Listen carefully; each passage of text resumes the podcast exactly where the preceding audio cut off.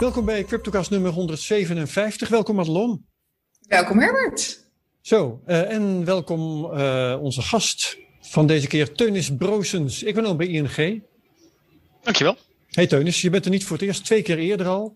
Mm -hmm. uh, Eén keer in 2018, één keer in 2019. en dat is intussen alweer, als ik het goed uitreken, anderhalf jaar geleden.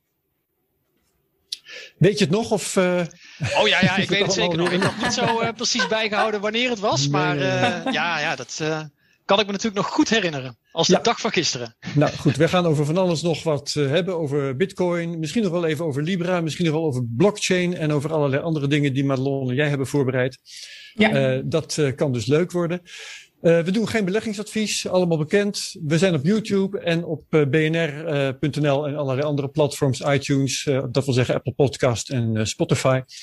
Um, de cryptomarkt professionaliseert, steeds meer particuliere en ook institutionele beleggers nemen bitcoin en andere valuta op in hun portfolio om optimaal rendement te halen en dan de risico's te spreiden. Heb je kennis van zaken nodig, zeker in zo'n relatief jonge markt. Die kennis en ervaring deelt Amdax graag met je. Wat een private banker in de traditionele wereld doet, doen de vermogensbeheerders van Amdax in het cryptodomein. En dan zijn we toe aan Kraak de quote, onze wekelijkse uiting, uh, waarin de plank wordt misgeslagen. En er zijn allerlei suggesties gedaan. Bijvoorbeeld het Jeugdjournaal, bijvoorbeeld verschillende columns in uh, het FD. Een van Erika Verdegaal, een van Jasper Lekezen. Um, die kiezen we allemaal niet. Die twee columns waren trouwens uh, volgens mij op uh, donderdag 4 maart ja. en woensdag 3 maart. Nou, allebei, of de een in de een en de ander in de ander. Maar die doen we dus niet. Die moet je zelf eventjes opzoeken. Ik ga een hele gekke keuze doen. Ik kies het rapport van Citibank. Madelon, jij uh, had dat rapport ook in de gaten. En uh, het is een, uh, een verrassende keus, denk ik, omdat het een ja. rapport is dat positief is over Bitcoin. En het grappige is, we hebben een tijdje geleden ook uitingen van onszelf meegenomen. Hè? Dat is ook eerlijk. Als je uh, dingen uh, zelf zegt die niet blijken te kloppen, moet je ook ja. uh, tegen kunnen dat je die erbij haalt. En dit rapport van Citibank is juichend onthaald in de Bitcoin-wereld. Is ook te begrijpen. Hè? Een grote bank die positief bericht over Bitcoin. Ja, en het bijzondere hieraan vond ik wel dat het niet even een rapportje was, maar dat het 108 pagina's stellend was. Ze ja. hebben zich er wel enorm in verdiept. Ja, zeker. En we kunnen het ook uh, beslist hebben over wat daar goed aan is. Maar we hebben nu die, nou eenmaal die rubriek kraak de quote. En uh, uh, ik kwam een column tegen in de Financial Times van een bekende Bitcoin basher trouwens. Mm -hmm. Jemima Kelly. En die maakte gehakt van dit rapport van Citibank. Dus ik ga, en een aantal dingen die zij uh, vermelden, die heb ik nagekeken. En ze heeft in een aantal opzichten gewoon gelijk. En het is wel leuk om daar hierover te kunnen discussiëren. Dus ik zal gewoon even, om te beginnen één punt, ik heb straks nog een andere, uh, één punt dat ik tegenkwam, uh, dat ik ook heb nagetrokken van de dingen die zij zei. Helemaal in het begin op pagina 4, daar vind je een infographic en daar staat 36% van het midden- en kleinbedrijf in de USA accepteert bitcoin.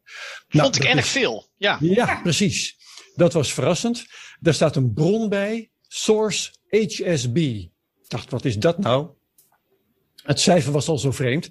Nou, gelukkig komt dit uh, feit verderop in het rapport nog terug, namelijk op pagina 28. Um, daar zeggen ze zelf ook al, het is wildly optimistic, maar verder zeggen ze er niet zoveel van. Behalve dus dat er onderaan de pagina een bron staat, maar weer een andere bron, namelijk 99bitcoins.com en een datum ook 7 januari uh, 2021. Nou, ik ben gaan kijken. Het is gewoon een link in het rapport. Daar kun je gewoon op klikken. En dan kom je uh, op 99 bitcoins. En daar staat niet iets uit 7 januari 2021, maar een 2020 survey by, daar heb je weer, HSB, reveals, en dan krijg je datzelfde cijfer, 36% weer. Um, ook daar staat een link. En die link gaat naar Businesswire. En wat kom je daar tegen? Ja, dat is dus een persbericht. Uh, dat is een artikel over onderzoek dat voor HSB is gedaan in januari 2020.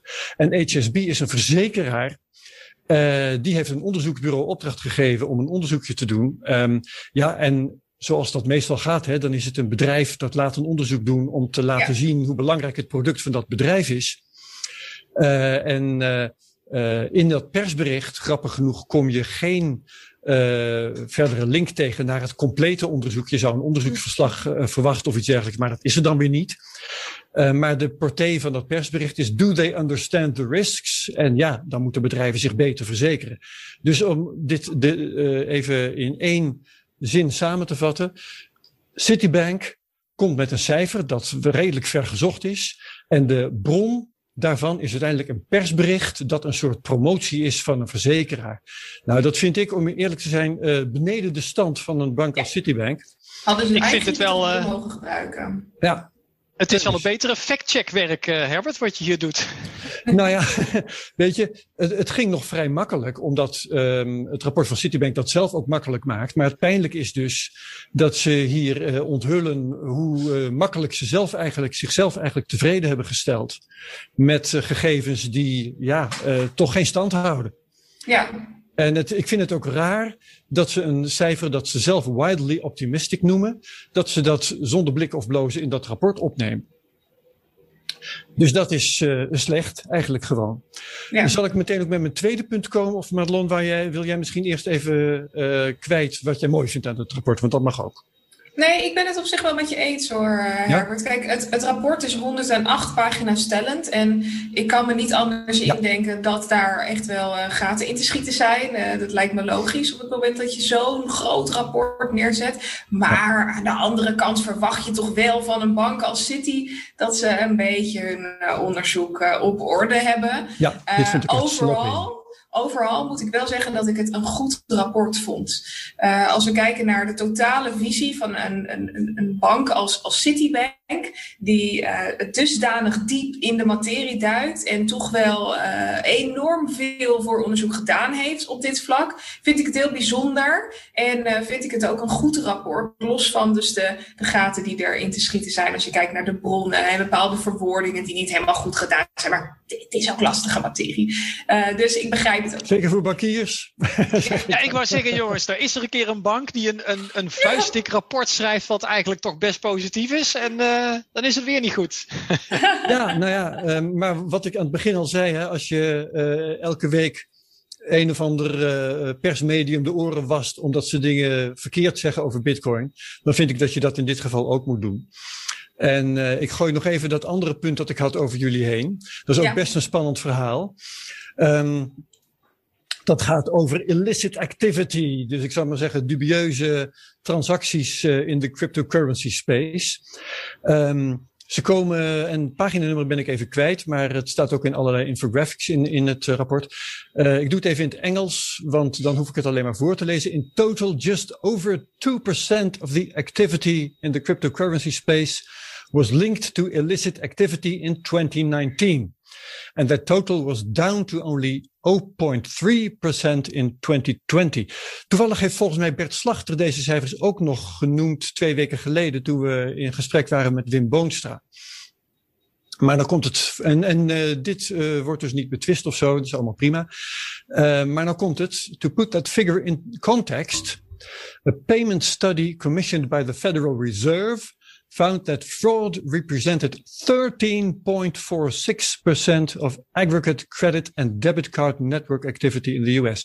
Dus 13,5% bijna uh, van activiteiten op uh, het gebied van uh, creditcards en debitcards zou met fraude te maken hebben in de Verenigde Staten.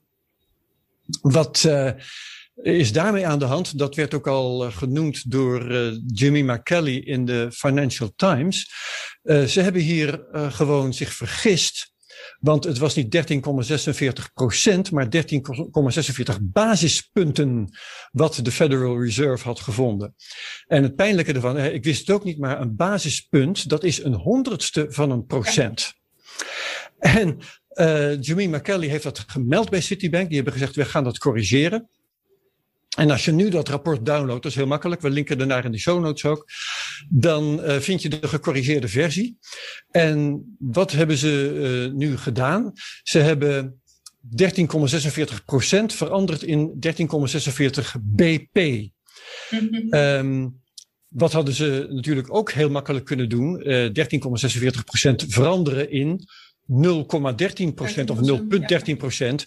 Want dat is wat het is. En dat is uh, een cijfer dat makkelijk te vergelijken is met wat je in de vorige zin tegenkomt, namelijk die 2% en 0,3%.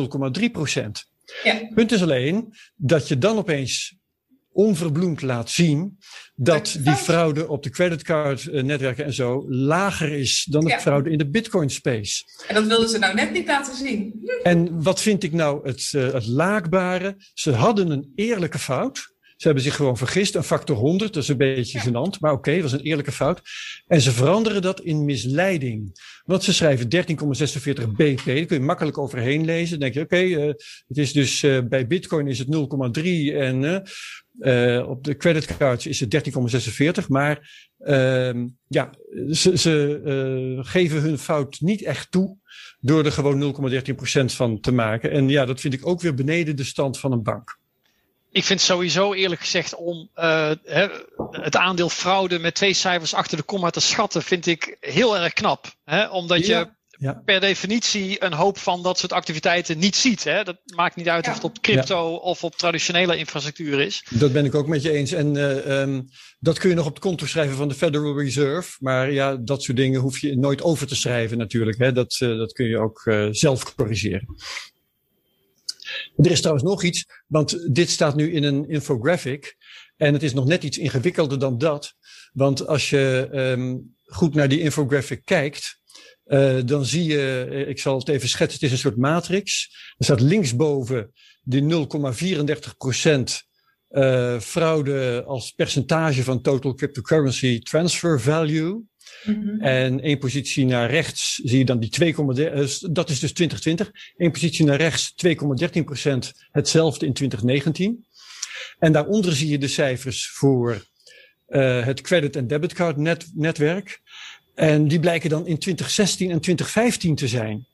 Dus het is, en bovendien is de ene dan weer, uh, die 13,46% in 2016 is, um, by value, dus dat is een percentage van de totale waarde van de transacties. En die in 2015 is by number, dus het is een percentage uh, als uh, percentage van het aantal transacties. Dus ze hebben allerlei cijfers die eigenlijk helemaal niet met elkaar te vergelijken zijn. Die vergelijken ze wel met elkaar. Dus het is ja. een totaal verwarrend geheel. En nogmaals, uh, ja, erg slecht voor een bank van de statuur van Citibank. Dat is punt 2. Komt er nog een punt 3 of was de rest wel oké, okay, Herbert? ik moet je eerlijk zeggen, ik zou meer kunnen aanvoeren, want um, er, ze, ze uh, harren waren ook behoorlijk met Tether bijvoorbeeld. Ja. Dat, uh, kijk, de meeste banken zullen heel graag gehakt maken van de manier waarop Bitfinex met Tether omgaat. En bij uh, Citibank praten ze juist goed op een, op een hele wonderlijke manier, maar ik denk dat ik nu beter kan ophouden.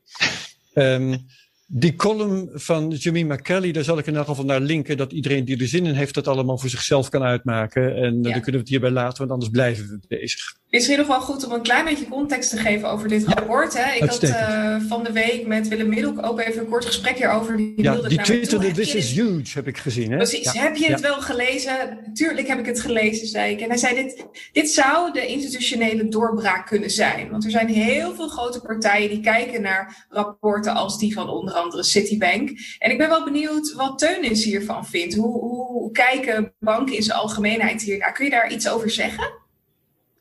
Ja, kijk, of, of dit specifieke rapport nou de doorbraak gaat zijn, dat zullen we natuurlijk pas achteraf uh, weten. Maar het is helder hè, dat de institutionele interesse uh, toeneemt. Hè. Dat, dat gebeurt natuurlijk al een hele tijd. En ja, in algemene zin kun je wel verwachten dat dat uh, de komende tijd wel verder toeneemt. ik, of dat betekent dat we hè, bijvoorbeeld aan de, een, toeloop van AEX-bedrijven gaan krijgen die een deel van hun uh, vrije cash in Bitcoin willen gaan beleggen. Nou, dat, vraag ik me af. Maar ik, ja, er zullen zeker bedrijven zijn die, uh, die hier naar kijken. En er ja. zullen er zeker nog wel een aantal komen. Die en het is met, de ene bank na de andere. Hè? JP Morgan en Morgan Stanley. En, ja, Goldman Sachs die dus een uh, cryptocurrency trading desk weer heropent. Hè? Was ook weer dus, een ja, nieuwtje van afgelopen week. Het is echt een domino effect. Ja, het is echt weer, hè, ja, nou, natuurlijk hè, op, op de hielen van de hype ook. Hè. Natuurlijk, de prijs gaat omhoog, dus de interesse gaat ook weer omhoog. Uh, maar goed, hè, dat, wat natuurlijk anders is dan een paar jaar geleden, is dat het vanuit regulering nu veel de obstakels er veel minder zijn uh, voor banken, voor financiële instellingen en voor beleggers om ook daadwerkelijk iets te gaan doen uh, met cryptocurrency. als je in Europa kijkt, we hebben nu de, de vijfde witwasrichtlijn. Nou, We hebben natuurlijk het registratieregime in Nederland voor cryptobedrijven, dat hier natuurlijk ook al uitgebreid besproken is een aantal keer. Um, hè, waar een hoop over te zeggen is, maar in ieder geval het voordeel vanuit financiële bedrijven gezien is dat het dus dit een obstakel minder is om met cryptocurrency aan de gang te gaan. Omdat het nu wat meer in het gereguleerde domein zit. Uh, en je in ieder geval niet meer heel erg druk hoeft te maken dat je allerlei wetten en regels overtreedt. Uh, op, zodra je als bank iets met crypto gaat doen. Dan wel ja. een cryptodienst aan een klant aanbieden, laat staan hè, zoiets op je eigen balans nemen. Dus het wordt makkelijker. En ja, je ziet dus ook dat die interesse langzaamaan toe aan het nemen is. Ja, en het spectaculaire van dit rapport, hè, dat vind ik natuurlijk ook, dat is dat een, een uh, bank nu zo druk is met positief zijn over bitcoin, dat ze zichzelf misschien zelfs een beetje voorbij lopen. Ehm, maar dat is, dat is dus echt nieuws, hè, dat, een, dat een bank zich daar zo voor inspant blijkbaar. Dat ze, ze, zijn, hebben duidelijk plannen. Ja, dat zou heel goed kunnen. Kijk, ik denk wat je tegelijkertijd natuurlijk ziet, banken zijn grote organisaties. hè, en, en wat je natuurlijk ook ziet, is dat er ook binnen een bank, zoals binnen iedere grote instelling, uh, ja, mensen met verschillende dachten, gedachten rondlopen. Dat geldt over allerlei soorten business, uh, maar dat geldt zeker voor zo'n ja, nieuw en toch voor banken controversieel onderwerp als Bitcoin. Mm uh, als jij drie bankiers vraagt naar hoe ze over Bitcoin denken en wat ze denken dat zij daar zelf in kunnen betekenen, dan krijg je waarschijnlijk drie zeer uiteenlopende antwoorden. Ja. Dus dat, dat is echt een onderwerp wat wat dat betreft uh, ja, ook binnen banken heel erg in ontwikkeling is. Ja, zullen we dat rapport eens even lekker laten liggen, Madelon, en naar de prijzen gaan kijken? Ja, ik pak het er eventjes bij ondertussen. Um, we hebben natuurlijk sinds afgelopen week best wel weer forse volatiliteit gezien. Hè, de ja. markt die gaat weer rustig aan een beetje omhoog. We hadden op, uh, even kijken, nou, ongeveer eind februari een, een nieuwe all-time high gezet rond de uh, 58.000 dollar. En daarna is de koers best wel voor zo'n laag gezakt tot een low van 43.000 dollar. En daar zagen we een patroon in ontstaan. De toppen werden lager, de bodems werden ook lager. Dat noemden we een falling wedge. En op basis daarvan konden we een uitbraak verwachten. En die uitbraak die heeft op 1 maart plaatsgevonden. Ja. En die uitbraak had een koersdoel van ongeveer 55.000 dollar. En daar zijn we momenteel naar op weg. Dus we bevinden ons nu in een opwaartse trend na de uitbraak van die falling wedge. En we zijn rustig aan op weg richting die 55.000 dollar. We zitten op de RSI mooi in het midden. We zitten qua volume mooi op het, uh, op het gemiddelde. Dus um, ja, voor nu ziet het er heel erg goed uit. Mochten we lager, een lagere koers zien dan ongeveer uh, 47.000 of 48.000 dollar is het bijna. Uh, mochten we daaronder komen, dan ziet het patroon er iets anders uit. Maar vooralsnog, de opwaartse trend continueert zich. En we zijn rustig aan op weg richting de 55.000 dollar. Ja, ben ik toch altijd benieuwd, hè, als je zo'n cijfer van 55.000, volgt dat uit een of andere berekening, dat je dat zo stellig ja. kunt zeggen? Ja, dat klopt. Dat is de, in het Nederlands noem ik het altijd de klap- en flapregel. En dan kijk je naar het patroon wat gevormd wordt. En dan kijk je eigenlijk naar waar begint dat patroon. Dat zijn twee punten. En vanuit die twee punten loopt dat vaak in een driehoek. En in deze dan ah, zo, ja. in een vallende driehoek. Maar je pakt dan het verschil tussen hetgeen waar de koers begon en waar de koers die hoogste uh, low gezet had. En dat stukje, dat tel je bij het uitbraakpunt op. Dus als er een opwaartse uitbraak plaatsvindt, dan tel je eigenlijk dat verschil erbij op. En in deze was dat verschil ongeveer 7000 dollar. Dus heel simpel gezegd kon je bij de uitbraak ongeveer 7000 naar 8000 dollar optellen. En dan kom je dus op dat koersdoel uit. En we kunnen met een zekere mate, met een bepaalde mate van zekerheid zeggen dat we daar ook daadwerkelijk op uitkomen. We zien vaak dat ongeveer 75, 80 procent van het koersdoel wordt geraakt. Maar bij zo'n opwaartse uitspraak zijn er gewoon heel veel automatische orders die ingerold worden, ingelegd worden. heel veel traders die anticiperen op een patroon als deze. En analyse is natuurlijk puur het herkennen van emoties, van patronen in de markt. En op basis daarvan een kansenberekening erop loslaten dat het nogmaals gebeurt. En zo'n uitbraak, op het moment dat zo'n uitbraak plaatsvindt, is het toch wel 80 à 90 procent van de gevallen. In, uh, in dit geval zelfs 86 procent bij zo'n falling. Dat we dan ook daadwerkelijk uh, een forse uitbraak gaan zien. En in ieder geval richting 75 procent van het koersdoel gaan. Ja, oké, prachtig. Um, dat is het wat de prijzen betreft. Yes. Ja, uh, nou dan stel ik voor dat we naar het nieuws gaan. En eerst maar eens even aan Teunis vragen. Heb jij toevallig een, leuk nieuwtje voor ons? Nou, wat ik, wat ik wel grappig vond, uh, volgens mij kwam dat nieuws uh, vanochtend, was dat de band Kings of Leon, ik, ik moet zeggen dat ik die band niet kende, maar dat hij zijn nieuwe album als token gaat uitbrengen. Uh, oh. Dus uh, ze gaan, geloof ik, drie tokens uh, uitbrengen. Drie soorten tokens. Eén token waar dan het album achter zit. Eén token waarmee je ja, stoelen op de eerste rij van hun live shows kan kopen. En één token waarmee je dan foto's en andere albumart mee kan kopen. En hè, ja, ze hopen dan ook dat dat natuurlijk collectors items worden. En de eventuele latere prijsstijgingen die, die gaan ook deels uh, naar een goed doel. Um, ja, dus ik, ik vind ook dat weer heel interessant. Hè. Het is natuurlijk niet helemaal nieuw dat muziek uh, getokenized wordt. Maar ik geloof wel dat dit de eerste keer is dat echt een album op deze manier uh, als token um, geissued wordt. En het past natuurlijk wel in de ontwikkeling dat ja, tokenize alles. Uh, hè, en wat ik ook interessant vind, en daar komen we vast later nog wel over te spreken, hè, is van welke rol spelen, spelen tussenpersonen nog in dit verhaal? Hè? En dan niet zozeer banken, hè, maar meer, kijk, ja, hè, om uiteindelijk um, die, die, die stoelen op de eerste rij um, uh, te krijgen, ja, heb je toch wat, wat mensen of bedrijven nodig die dat uiteindelijk voor jou regelen.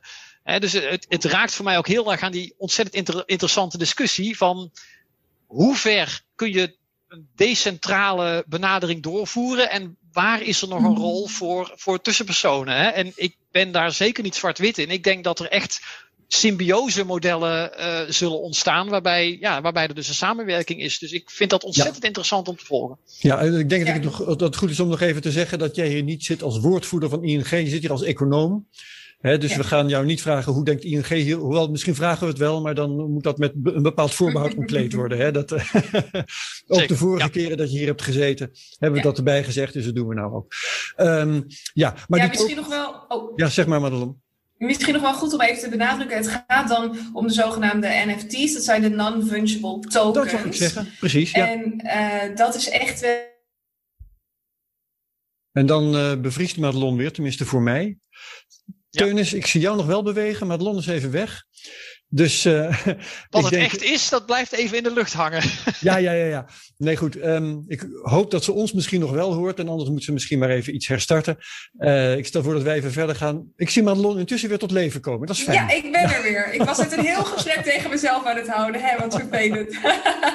nee, ik zei dat uh, de non-fungible tokens nu echt wel een, een, een belangrijk opkomend ding zijn. En we zien het onder andere ja. bij artiesten, maar ook veel in de art business. Dus bij kunst. En ik denk dat we hier uh, veel meer van gaan horen de komende periode. Ja, nou op dit moment uh, zie ik jou uh, niet bewegen, maar ik hoor je wel. Dus ik denk dat ik je nu maar even moet vragen, zolang het nog kan, wat jouw nieuws is.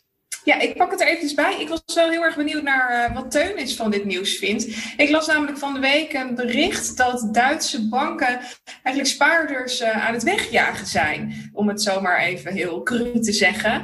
Uh, Duitse banken die schijnen steeds meer last te hebben van de negatieve spaarrente. Dus ze moeten natuurlijk jaarlijks depositorente van een half procent aan de Europese Centrale Bank betalen. Op het moment dat ze daar te goede stallen. En banken proberen deze kosten door te berekenen naar de klant. Maar ja, op een gegeven moment ligt daar een grens. En we zien dus dat deze banken mensen aanmoedigen om bijvoorbeeld te kijken naar platformen zoals Raisin of Deposit Solutions, waarin mensen binnen de eurozone banken met elkaar kunnen vergelijken en met name ook de verschillende spaarrentestanden kunnen vergelijken. En die Duitse banken die moedigen hun klanten dus ook echt aan om te gaan kijken naar landen of andere banken waar die rente een stukje hoger ligt. Die banken die kunnen nog wat meer geld stallen bij de ECB. Maar ik ben heel erg benieuwd hoe uh, Teunis tegen deze trend aankijkt. Ja, nou ja, een teken destijds. Hè? Een, een teken van de, de, de rare tijd van negatieve rente waar we in zitten. Hè? Want natuurlijk in, in normale omstandigheden zijn uh, deposito's, dus, dus betaalrekeningen en spaarrekeningen, die hebben banken ontzettend graag. Hè, want het is relatief ten opzichte van een obligatie uitgeven, is het voor een bank in normale tijden een, een goedkopere vorm van financiering. Dus, uh, en bovendien ook een hele stabiele vorm van financiering. Want want oké, een individu kan misschien zijn spaargeld opnemen of uh, gaat een keer naar de supermarkt. Maar als je een heleboel van die tegoeden bij elkaar hebt, dat is een hele stabiele bron van financiering. Dus banken hebben dat normaal heel graag. Alleen, ja, doordat we nu al, uh, ja, wat is het al, al zes, zes en een half jaar in die wereld van negatieve rentes zitten, um, zijn we nu eigenlijk in de, een hele, voor, bank, voor banken, voor iedereen, maar ook voor banken rare situatie gekomen. Dat het voor sommige banken zelfs iets goedkoper is om een obligatie uit te geven, omdat de, de marktrentes dus uh, wel verder gedaald zijn. Terwijl banken inderdaad heel terughoudend zijn om aan het brede publiek uh, negatieve rente door te berekenen. Uh, dus daarmee worden relatief gezien, worden voor banken die, die bankreken, die betaalrekeningen en die spaarrekeningen een relatief dure vorm van financiering. Dus ja, ja in die zin, het is ontzettend gek, maar het is, het is wel een gevolg van het monetair beleid en van de situatie waar we in zitten, uh, dat dit nu gebeurt. Hè? Kijk, die, die, die rekeningen, dat worden voor banken nu een soort hete aardappel die ze proberen ja, aan iemand anders maar door te geven. Ja. Tot op zekere hoogte. Ja, ja. Ja, want even voor mijn beeldvorming. Jij zegt banken kunnen in sommige gevallen beter een obligatie uitschrijven. Uh, hoe gaat dat dan in zijn werk? Want is uh, geld hebben of geld krijgen, wij lenen geld uit aan bijvoorbeeld ING of aan een andere bank. Is dat bepalend voor de business van een bank? Hoe, hoe zit dat in de basis? Nou ja, kijk, je moet het zo zien dat, dat uh, een bank verleent krediet. Hè, dat is aan de ene kant van de balans natuurlijk de, de En aan de andere kant van de balans halen wij geld op. En dat zijn betaalrekeningen, spaarrekeningen. Uh, hè, maar aan de kant waar we geld ophalen, daar zit bij banken, dat is meestal een, een mix van een aantal zaken. Betaalrekeningen, spaarrekeningen. Uh, nou, die zijn meestal vrij stabiel. En dan zit een wat flexibelere schil boven, meestal van obligaties die worden uitgegeven. Hè. Sommige zijn wat langer lopend. Uh, hè, maar om de, de fluctuaties van dag tot dag op te vangen, hè, worden er ook uh, drie maands uh, papieren uitgegeven. En er wordt op dagbasis geleend tussen banken onderling en van de ECB. En zo ontstaat eigenlijk een hele mix van financiering voor een bank. ja, en, en banken kijken natuurlijk van ja, we willen uiteindelijk natuurlijk zo goedkoop mogelijk financieren. Want uiteindelijk is natuurlijk het verschil op de rente die wij krijgen op het krediet wat we verlenen en de rente die we betalen op, uh, op onze financiering. Ja, ik bedoel, uiteindelijk is het verschil tussen die twee. De rentemarge is wat een bank uh, uh, overhoudt onder de streep. Um, dus ja, hè, als het dan goedkoper wordt om, hè, als je op de kapitaalmarkt, hè, dus door een obligatie uit te geven bijvoorbeeld, als je dan daar wel met negatieve rente kan rekenen. Terwijl ja, bij betaalrekeningen ja, je dat toch als bank liever niet doet richting je klant. Ja, dan gaan banken zich achter hun oren krabben en zeggen van ja, ja, moeten we onze financieringmix niet een beetje gaan aanpassen? En kijk, banken gaan daar natuurlijk niet over één nacht ijs. Hè, want ja, wat ik ook zei, die betaalrekeningen en die spaarrekeningen zijn stabiele producten. De relatie met die klant is ook ontzettend belangrijk. Hè. Je wil je klant niet uh, tegen je in het harnas jagen. Ja. Terwijl die financiering die banken op de markt ophalen, dus die obligaties, ja, dat is, dat is sowieso die rente die fluctueert normaal iets wat harder. als je als bank uh, een slecht jaar hebt, dan uh, lopen beleggers op de kapitaalmarkt ook veel makkelijker weg. Die zeggen dan van nou, wij slaan eventjes over. Uh, dus da daar spelen allerlei factoren mee. Maar ja, die rente speelt zeker ook een rol in die financieringsbeslissing. Ja? Dit zijn vaak dingen waarbij één schaap over de dam is en dan volgen er meer. Um, zou dat, uh, Duitse banken doen dit nu blijkbaar? Uh, zouden Nederlandse banken er ook toe kunnen overgaan? Dat je tegen spaarders zegt, uh, kun je niet ergens anders heen met je geld?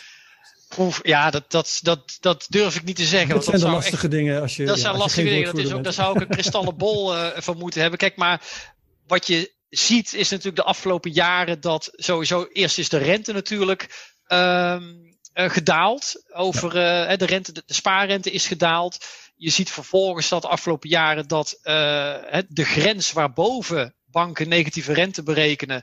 Nou, eerst is dat voor bedrijven gebeurd. En daarna zie je voor particulieren dat die grens eigenlijk langzaamaan is, is teruggebracht. Ja, 2,5 ton, 1 ton. Ja, hè, maar dit is, ja, dit is natuurlijk iedereen beseft, uh, banken beseffen dat, de politiek beseft dat, dat dit een ontzettend gevoelig onderwerp is en dat het iedere Nederlander raakt. Dus ja, ik denk dat banken daar ontzettend voorzichtig uh, mee omgaan. Ja, oké. Goed, dat was uh, jouw nieuws, Madelon. Dan uh, heb ik. Ik heb, ik heb zo nog één nieuwtje, maar geen. oh, je hebt nog één. Oké, nou, ik heb een paar kleine die een beetje bij elkaar horen. die gaan namelijk over altcoins. Uh, dat begon ermee dat uh, ergens in de buurt van het weekend, niet zo lang na de vorige CryptoCast, um, is Cardano de nummer drie uh, CryptoCoin geworden. En dat was toch wel belangrijk en opmerkelijk, want Binance Coin stond heel hoog en ja, Ripple is al een tijd weggezakt. Maar goed, Cardano is nu de nummer drie. Vervolgens kwam Grayscale met een hele lijst altcoins waar ze in ze ook wel zouden willen gaan beleggen. Ze hebben al zo'n tien fondsen. Ze hebben er al een hele hoop. Uh, Bitcoin Cash zit erbij, Ethereum zit erbij natuurlijk, uh, Ripple geloof ik ook. Maar nu kwam er een hele lijst waar ook Polkadot op stond en ik weet niet wat allemaal. Dus ze hebben het voornemen om hun uh, lijst met coins waarin ze beleggen voor hun klanten flink uit te breiden daar kan nog heel wat gebeuren. En dat is misschien ook wel omdat de bitcoins erg duur worden en de beleggers naar andere dingen op zoek zijn. Ja. En wat zag ik dan nog meer? Dat was FD7 Ventures, ken ik verder niet, maar misschien zijn ze wel heel belangrijk. Ik weet ook niet alles. Het is een bedrijf dat 750 miljoen in bitcoins is gaan verkopen om daar dan Cardano en Polkadot voor te kopen. Dus dat is ook al een teken dat er wat bewegingen in de markt zijn. Uh, die gaan van bitcoin naar andere coins. Dat is toch wel interessant. Ja. Jij hebt nog commentaar op Madelon? Vanuit jouw uh, trader ervaring? Ja, ik vind het een beetje lastig, want uh, als we kijken naar de grotere bedrijven hè, die met veel vermogen in Bitcoin stappen, in sommige gevallen ook Ether, uh, we zien dan toch dat daar echt een strategie achter zit. En een strategie voor meer, meerdere jaren, en al dan niet vijf, misschien wel tien jaar. En op het moment dat je meegaat met deze altcoin-markt, dan heb je toch een kortere cycle, vaak een uh, wat meer boom-bust-achtige cycle. En ook een heleboel ja. van deze altcoins die we in 2013 in de top 10 zagen in 2017 in de top 10 zagen, die er nu helemaal niet meer tussen staan. Ja, dus dat is best wel een gewaagde zet. Hè? Mensen zijn, retailers zijn vaak op zoek naar de nieuwe Bitcoin, de nieuwe Tesla. Um, maar in, in dit geval vind ik dat vanuit uh, grotere partijen bezien toch wel een, uh, een gevaarlijke, maar zeker een interessante stap. Ja, het is dat jij het zegt, want anders had Teunis het vastgezegd. Heb jij nog commentaar op, Teunis? Want jij bent ook wel bekend van waarschuwende woorden in de pers. Dat was in januari volgens mij nog het geval. Dat je in uh, een van de vele tv-programma's iets zei als van ja, bitcoin toch wel volatiel en al dat soort dingen. Maar dat is bij die altcoins natuurlijk nog veel sterker het geval. Ja, ja, goed. Wat, wat zal ik eraan toevoegen? Ook wat zal ik aan toevoegen wat, uh, wat Madelon zei? Hè? Ik, ja, misschien niks. Misschien mag hoor. Niks. nee, goed, je, je zit daar duidelijk niet om te springen. Um, dus laten we eens even verder uh, gaan kijken. Ja, nou, laat ik nog even zeggen dat als je meer crypto nieuws wilt hebben, dat je dan uh, de podcast van de Crypto Update kunt vangen. Op nog één nieuwtje ondertussen. Oh, ja, neem me niet kwalijk. Ja, dat is waar ook. Sorry. Geen, ja. geen probleem. Uh, dat was een, best wel een ding. Ik kreeg gisteravond, was dat dus vannacht voor jullie, een berichtje van iemand op Instagram. En die zei tegen mij, ik krijg mijn funds niet meer van Binance af. Oh. Kun je misschien even rondvragen hoe dat zit? En het ging over een transactie die hij tot acht keer toe uh, gepoogd had van de, uh, het account af te halen in euro's naar een, een, rekening. En ik dacht eerst nog, nou misschien is die rekening niet geverifieerd, hè? dat zou kunnen. En ik heb uh, gisteren en ook vandaag even een berichtje geplaatst op Twitter. En daar heb ik nu inmiddels bijna 80 reacties op gehad van mensen, nou in ieder geval 50 van deze mensen die uh, tegen hetzelfde probleem aanlopen. Zo. Dus die ook hun funds niet van Binance afkrijgen. En dan gaat het dus om de uh, euro-transactie die naar de eurobankrekening moet. Uh, er zijn mensen die aanraden om het dan bijvoorbeeld via Bitfavo te laten lopen of via BitTorrent of BTC Direct. Ja, maak er bitcoins van en maak die ook Precies, het is wel wat duurder, maar dan heb je het er in ieder geval van afgehaald. Uh, want er komt nu bij vele van deze mensen withdrawal failed te staan in het rood. En uh, het lukt dus niet om die uh, euro's van de Binance-rekening af te krijgen. Ik heb ook contact gehad met de support van Binance, geen reactie op gehad. Op Twitter geen reactie gehad. En voor meerdere mensen krijg ik terug dat ze al een aantal dagen wachten op reactie. In sommige gevallen zelfs meer dan een week. Uh, dus dat maakt me toch wel een beetje onrustig. Ik weet niet precies wat daar aan de hand is. Ik ben zelf geen, uh, geen klant bij, uh, bij Binance. Maar zodra hier meer nieuws over is, dan zullen we dat natuurlijk Ja, over het algemeen geen goed teken hè, als je dit soort problemen krijgt. Dan denk je, nee, wat, super vervelend. wat horen we volgende week? Hè? Ja, we zien overigens wel dat er steeds meer bitcoin van de überhaupt Oh. En toen viel Madelon er even uit. Ja. nou, um, ik, ik heb ook nog wel een nieuwtje anders. Oké, okay, uh, Teun, uh, vul de tijd even, ja, voor ik de rubriek echt afsluit. Ja. Een, laatste nieuwtje, dat gaat dan niet zozeer eigenlijk direct over de crypto-wereld, maar meer over de wereld van de central bank digital currencies. Ja. Uh, die, die ja, ik toch ook wel nauw volg. En dat was deze week dat een aantal Aziatische banken uh, samen uh, gaan uh, ontwikkelen aan een, een gezamenlijk platform van CBDC, Central Bank Digital Currency, op de blockchain. Uh, Hongkong, Thailand, China en de Verenigde Arabische Emiraten. Een interessant gezelschap.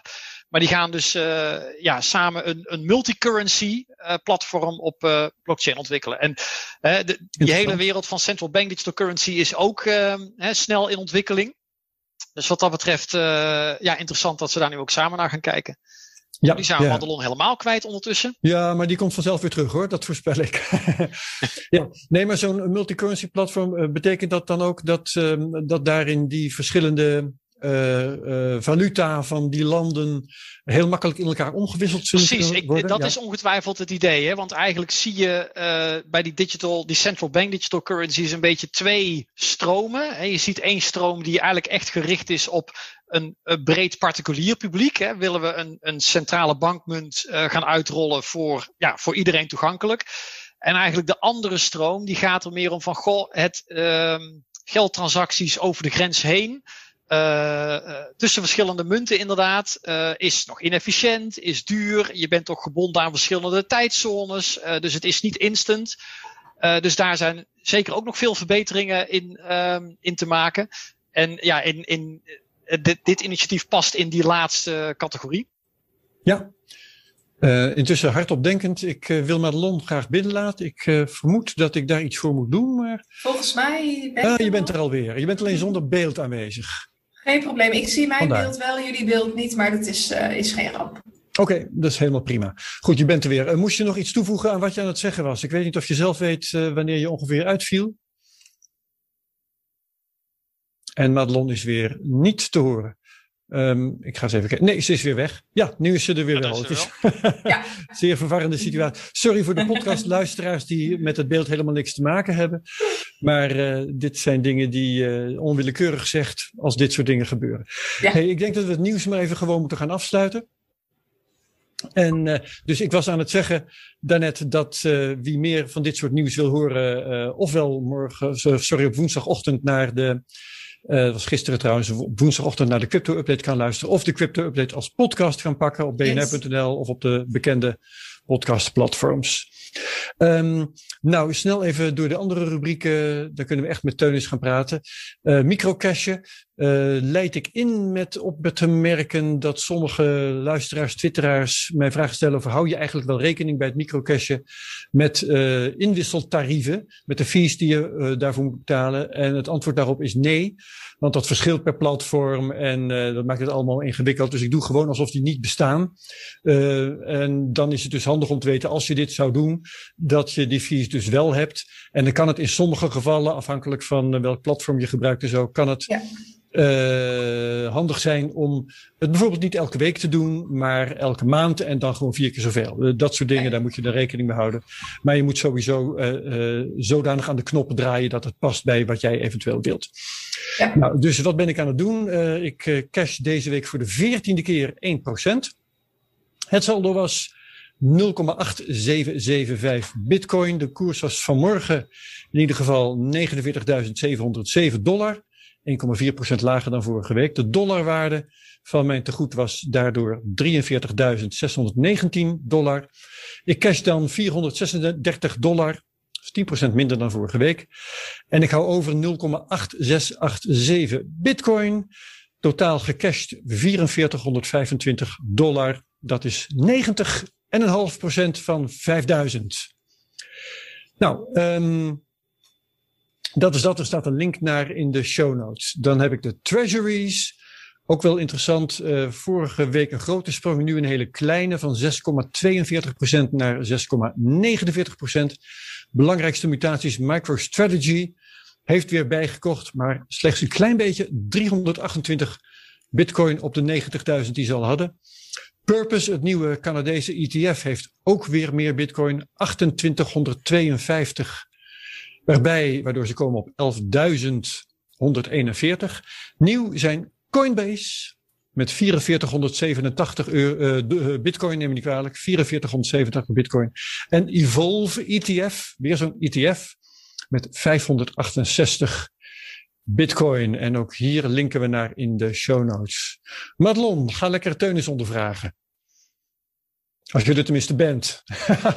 anders, anders doe ik het. Nee, verdorie is weer bevroren. Teunis, we beginnen vast. Uh, tot Madelon weer uh, leeft. Wat ik uh, grappig vind, uh, is om even met jou te beginnen over Bitcoin zelf. Want we hebben het uh, één keer uh, toch vrij veel over blockchain gehad. Heb ik straks ook vragen over. En één keer heel veel over Libra en, en uh, central bank digital currencies. Maar het nieuws van de dag is natuurlijk de laatste tijd Bitcoin. En daar heb je ook uitspraken over gedaan. Ik dacht dat het bij RTL was, maar in elk geval van die waarschuwende teksten.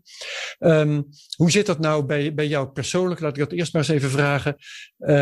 Bitcoin is bezig aan zijn derde hele grote bullrun, hè, 2013. 2017 en nu in 2021. Um, word jij dan langzamerhand wat meer overtuigd dat het echt wat wordt met Bitcoin of eigenlijk niet? Ja, kijk, ik, ik, uh, er wordt ook wel die vraag gesteld van, goh, uh, jij was zo sceptisch en uh, hoe zit dat dan nu? Ik, eh, wat dat betreft ben ik blij dat we daar nu eens wat uitgebreider over kunnen praten. Want ik heb ja. ook een beetje het gevoel dat, ja, natuurlijk als er wat korte, korte quotejes hier en daar opduiken, dan, ja, dan komt dat misschien soms ook wat, wat negatiever over dan, dan ik er volgens mij in alle nuances over denk. Dacht ik al, ja. Hè, ik, heb, ik heb mijn eigen stukje uh, uit 2017 ook nog maar eens uh, bijgepakt en eens even langsgelopen van ja, hoe, hoe denk ik er nou over? Uh, kijk, laat ik ook gewoon eerlijk zijn. Ik denk, hè, ik, ik zei toen eind 2017, ik denk dat het een niche asset zal worden of ja. gaat blijven. En laat ik eerlijk zijn, ik had niet voorzien dat die institutionele interesse, dat die zo groot zou worden als hij nu is. En ik denk vandaag de dag dat we er allemaal wel over eens kunnen zijn dat hij waarschijnlijk alleen maar verder gaat toenemen de, de komende tijd. Ja. dus dat had ik niet voorzien. Dus in die zin moet ik mijn visie bijstellen. Want dat dit al zo gebeurd is, uh, ja, had ik geen rekening mee gehouden. Had ik gewoon niet helemaal verwacht.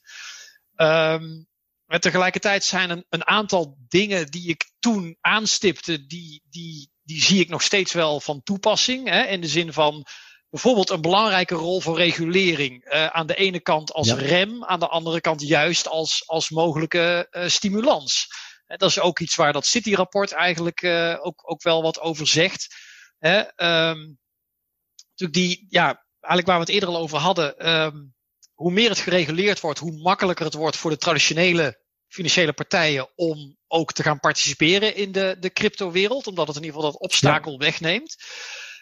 Tegelijkertijd is natuurlijk voor uh, een deel van de oorspronkelijke crypto crowd uh, is juist het uh, ja, is, is Bitcoin juist begonnen om weg te kunnen van het traditionele establishment, ja, de ja, banken, de centrale banken, de overheid. Ja. en, en ja, ik, voor mij is echt een vraag van ja, hoe gaat dat zich ontwikkelen? Kijk, City schetst daarin dan wel een, nou, vind ik best een, een, een stevig scenario van nou, misschien komt het wel tot een soort breuk. Hè, waarbij je ziet dat sommige developers zeggen van nou ja, als Bitcoin zo gereguleerd en mainstream wordt, dan, uh, dan zijn wij weg. Dan gaan wij al iets anders werken. Ja, hè, dat durf ik allemaal niet te zeggen of, of dat gaat gebeuren. Maar ja. hè, dit is in ieder geval absoluut een, een relevant aspect. iets anders wat ik, wat ik toen schreef was van ja, heb je niet toch nog altijd misschien intermediairs nodig? Hè? Ik, ik had het toen over. Um, En van nou ja, misschien dat mensen vinden het ook niet fijn. Of niet iedereen vindt het fijn om zo volledig zelf hè, zijn, zijn crypto's uh, te managen en zijn eigen wallet te beheren. Hier hadden we het vorige week ook over met iemand van Blocks. Ja, hè, en, en ja, ik denk toch nog steeds dat, dat ook als je kijkt hè, in de cryptowereld, uh, de beurzen zijn, ja, zogezegd intermediairs. Uh, hè, er zijn veel crypto wallet providers. dus ja, ik denk ook daar is er wel een rol voor intermediairs. Ik, ik vind het heel interessant inderdaad van ja, hoe gaat zich dat ontwikkelen? Um, ja, ja, en een van de vragen die, die je daarbij kunt stellen is. Uh, want want uh, nou ja, daar hadden we het net ook al over. Hè? De, de, de banken, uh, je zou bijna zeggen in, in domino-termen, ze vallen één voor één om. Maar dan denkt iedereen natuurlijk aan heel, heel andere dingen. Ehm, maar de ene bank na de andere capituleert voor bitcoin als het ware. maar het is tot nu toe vooral in de Verenigde Staten Um, ja, en de vraag is dan, uh, ik wil niet direct uh, het over ING hebben, maar uh, wanneer bereikt dat Europa? Dat is toch ook wel, even kijken, Zwitserland zitten er wel een paar. Dus ja. dat, ja, um, kun je daar iets over zeggen? Wat, hoe denk je dat zich dat gaat ontwikkelen? Dat landschap? Nou ja, kijk, ik, ik denk, wat er natuurlijk over te zeggen valt, is banken zijn natuurlijk niet ongevoelig voor wat hun klanten vragen. Hè, dus op het moment dat er echt dat die interesse vanuit klanten toeneemt, en ja, dat is aan het gebeuren. Uh, al durf ik daar geen percentages op te plakken van uh, hoeveel mensen, hoeveel klanten procentueel van banken nu hun bank bellen, wij spreken, en zeggen: waar blijf je met je crypto wallet in mijn uh, bankier app? maar ja, als die interesse toeneemt, ja, dan of hè, dan zullen banken daar uh, in toenemende mate over na gaan denken. Dat, dat, dat is ja. een feit. Overigens zei je dat uh, drie, jaar, uh, ja, drie jaar geleden ook al. nou, kijk, dan ben ik daarin toch consistent. Ja. Hè, maar goed, kijk, de tijd heeft niet stilgestaan. En nee. in dit soort dingen is het ook first mover advantage. Hè? Dus ja, hoe langer je daarmee kijk, wacht, je, en daar hadden we toen ook al over. Ja, en je ziet wel natuurlijk dat, dat ook ja, een collega Nederlandse bank een aantal jaar geleden eigenlijk daar heel enthousiast een, een proefballonnetje over opliet. Uh, maar dat toch ook weer heel snel uh, uh, weer mee ophield. dus ik, ik ja, vermoed dat dat in ieder geval destijds vanuit de toezichthouder ook niet juichend is, is ontvangen. Ja. ja. goed, die tijden zijn dus aan het veranderen. Ehm, waarbij ik wel vermoed hè, dat, kijk, we hebben de, hè, de vijfde witwasrichtlijn. We hebben het registratieregime voor cryptocurrency. Uh, tegelijkertijd zijn toezichthouders in het algemeen te conservatief. En uh, ja, dat kunnen we ja, ze verwijten. Maar dat, hè, dat, dat, zijn ze ook op zich met goede redenen. Uh, ja. hè? Zeker banktoezichthouders, omdat banken natuurlijk bij uitstek stabiele instituten moeten zijn. Hè, dus ook. Ja.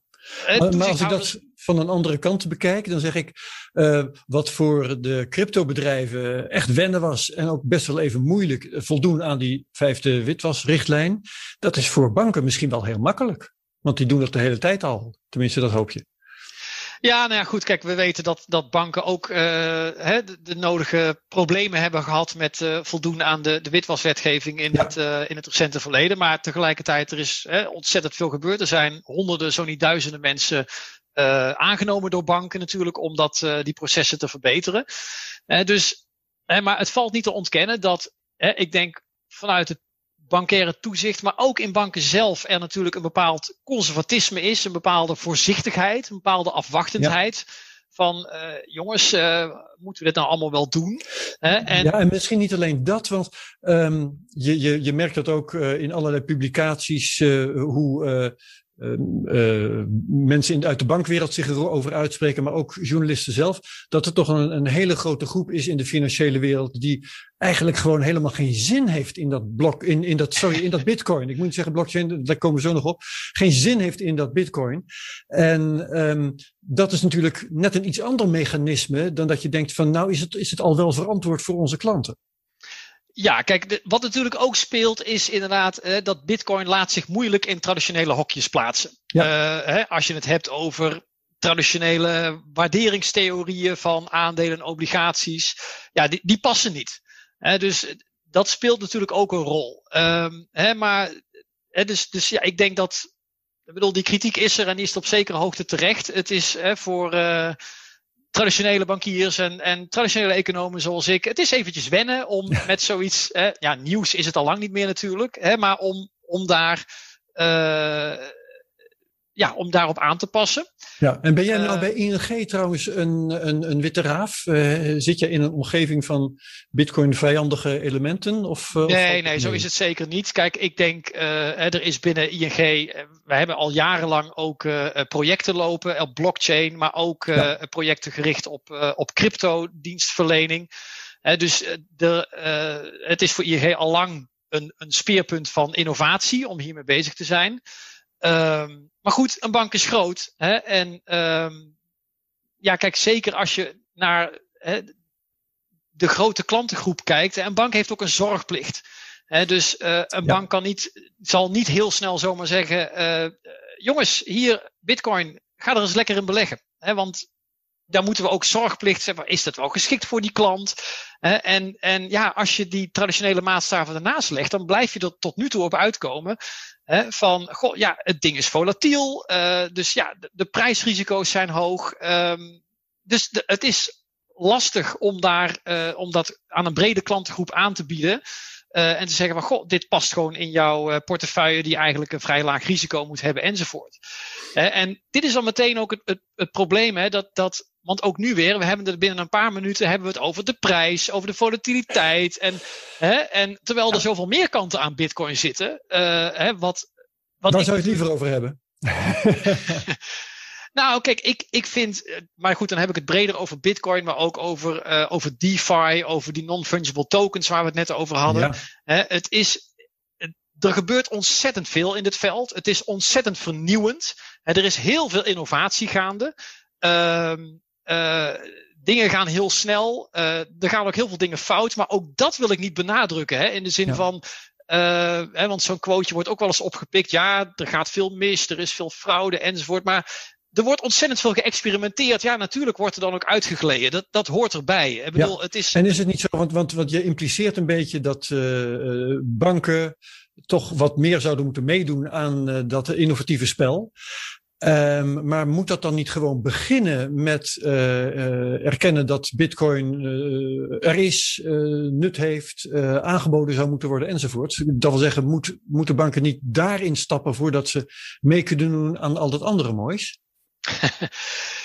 ja, kijk, um, misschien een beetje het flauwe antwoord, maar toen ik in 2017 zei het wordt misschien wel een niche asset, eh, heb ik dus niet gezegd dat het wegging. Hè? Dus ik heb, ik heb eigenlijk ook toen al was ik wel de mening toegedaan, dit ding is wel een blijvertje. Ja. Hè? En, en ja, denk dat ik, geen, dat ik een redelijk open deur in trap als ik zeg van nou, daar zijn we alleen maar meer van overtuigd geraakt dat het een, uh, een blijvertje zal zijn. Um, ik denk wel inderdaad dat banken zijn nog steeds aan het zoeken naar hun, uh, naar hun rol hierin. En ja, dat, natuurlijk het laatste, het afgelopen half jaar is daarin ook weer anders. Hè? Door uh, de, de, toenemende interesse, uh, de toenemende, ja, uiteindelijk ook de toenemende prijs. Publiciteit. De publiciteit erover. Ja, ja. dus dat maakt dat, uh, dat er door banken ook weer opnieuw naar gekeken wordt. Ja. ja. Welkom Madelon. Dankjewel. Ik heb de router ondertussen even gereset. Dat kan geen kwaad waarschijnlijk. Kun je een hele korte samenvatting geven van hetgeen jullie zojuist besproken ja, hebben? Ja, we, we, hebben wat zitten bomen over uh, de bitcoin, de hoogst van de laatste tijd. Um, of uh, Teun is uh, daardoor anders over bitcoin is gaan denken. Hoe dat zit met banken, of die wel genoeg meedoen aan het spel. Dat is ongeveer waar we het over hebben gehad.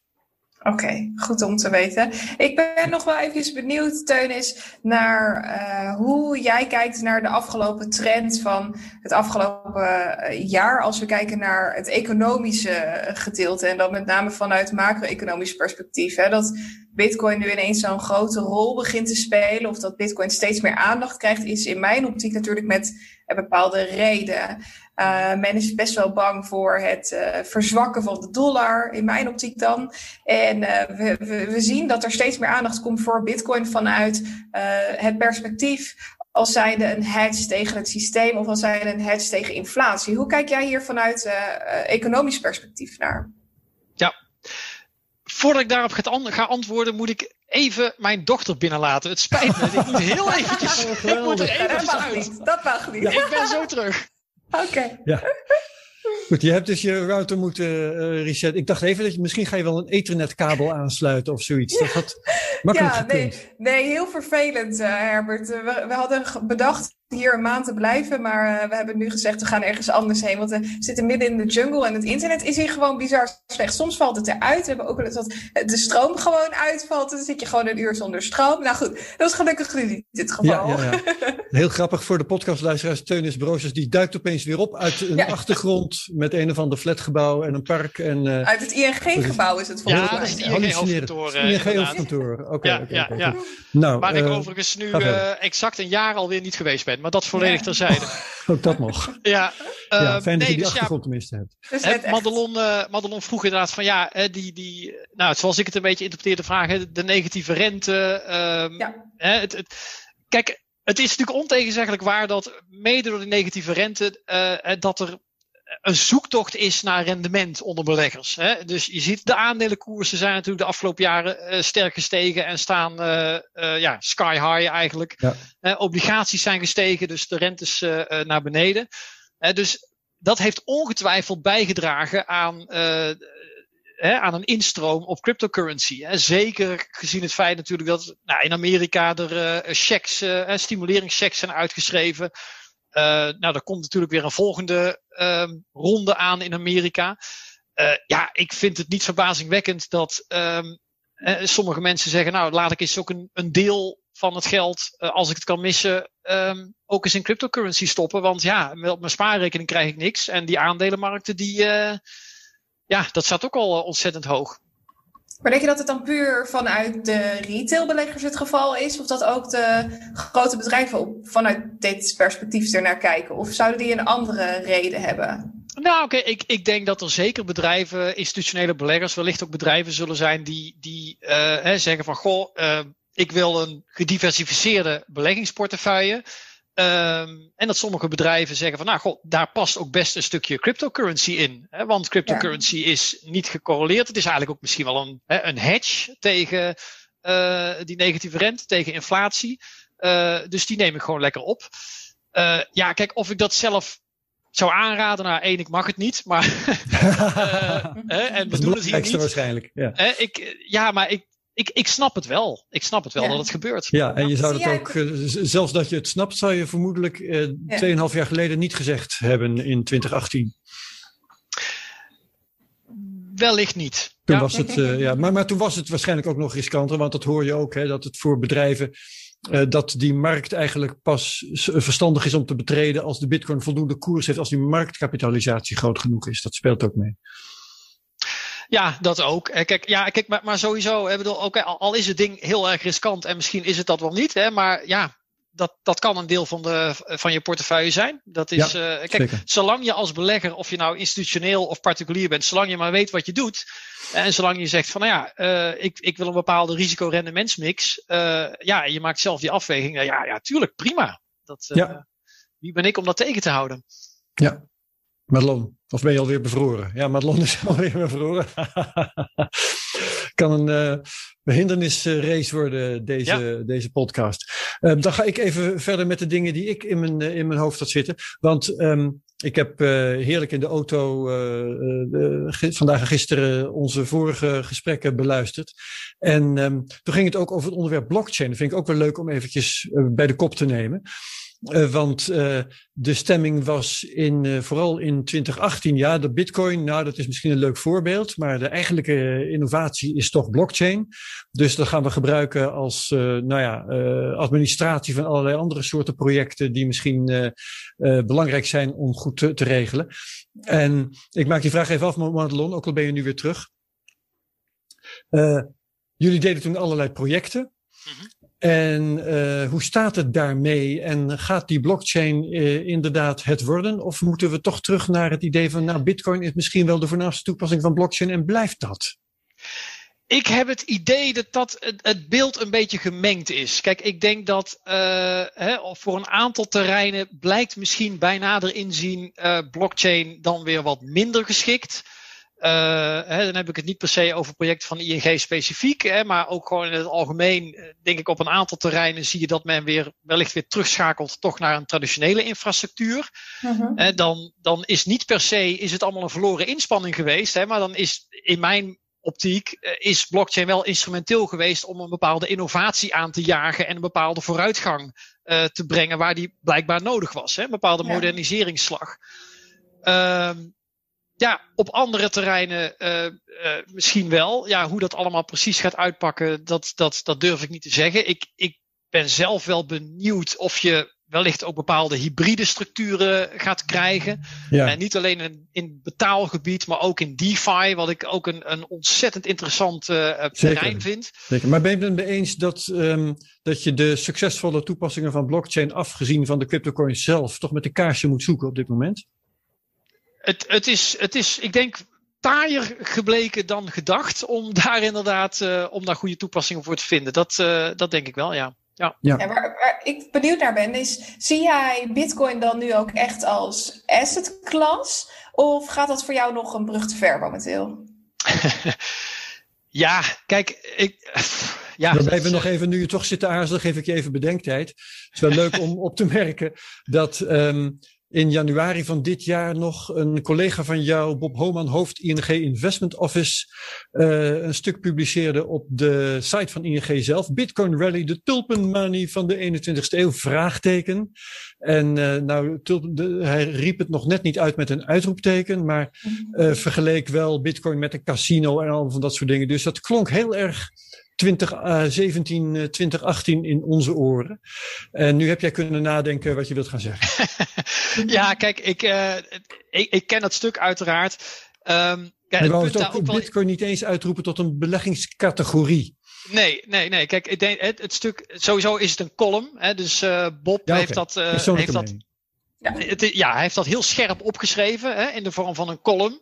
Uh, en hij heeft daar ook in dat korte bestek wat die column hem bood, uh, ja, erg gefocust op dat uh, beleggingsperspectief. Hè. En ik denk ook wederom in dit verband goed.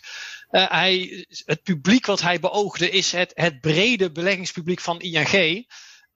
ja, kijk, dat na de crypto-gemeenschap daarvan zegt van ja, wat zullen we nou beleven? Dat, dat, dat snap ik.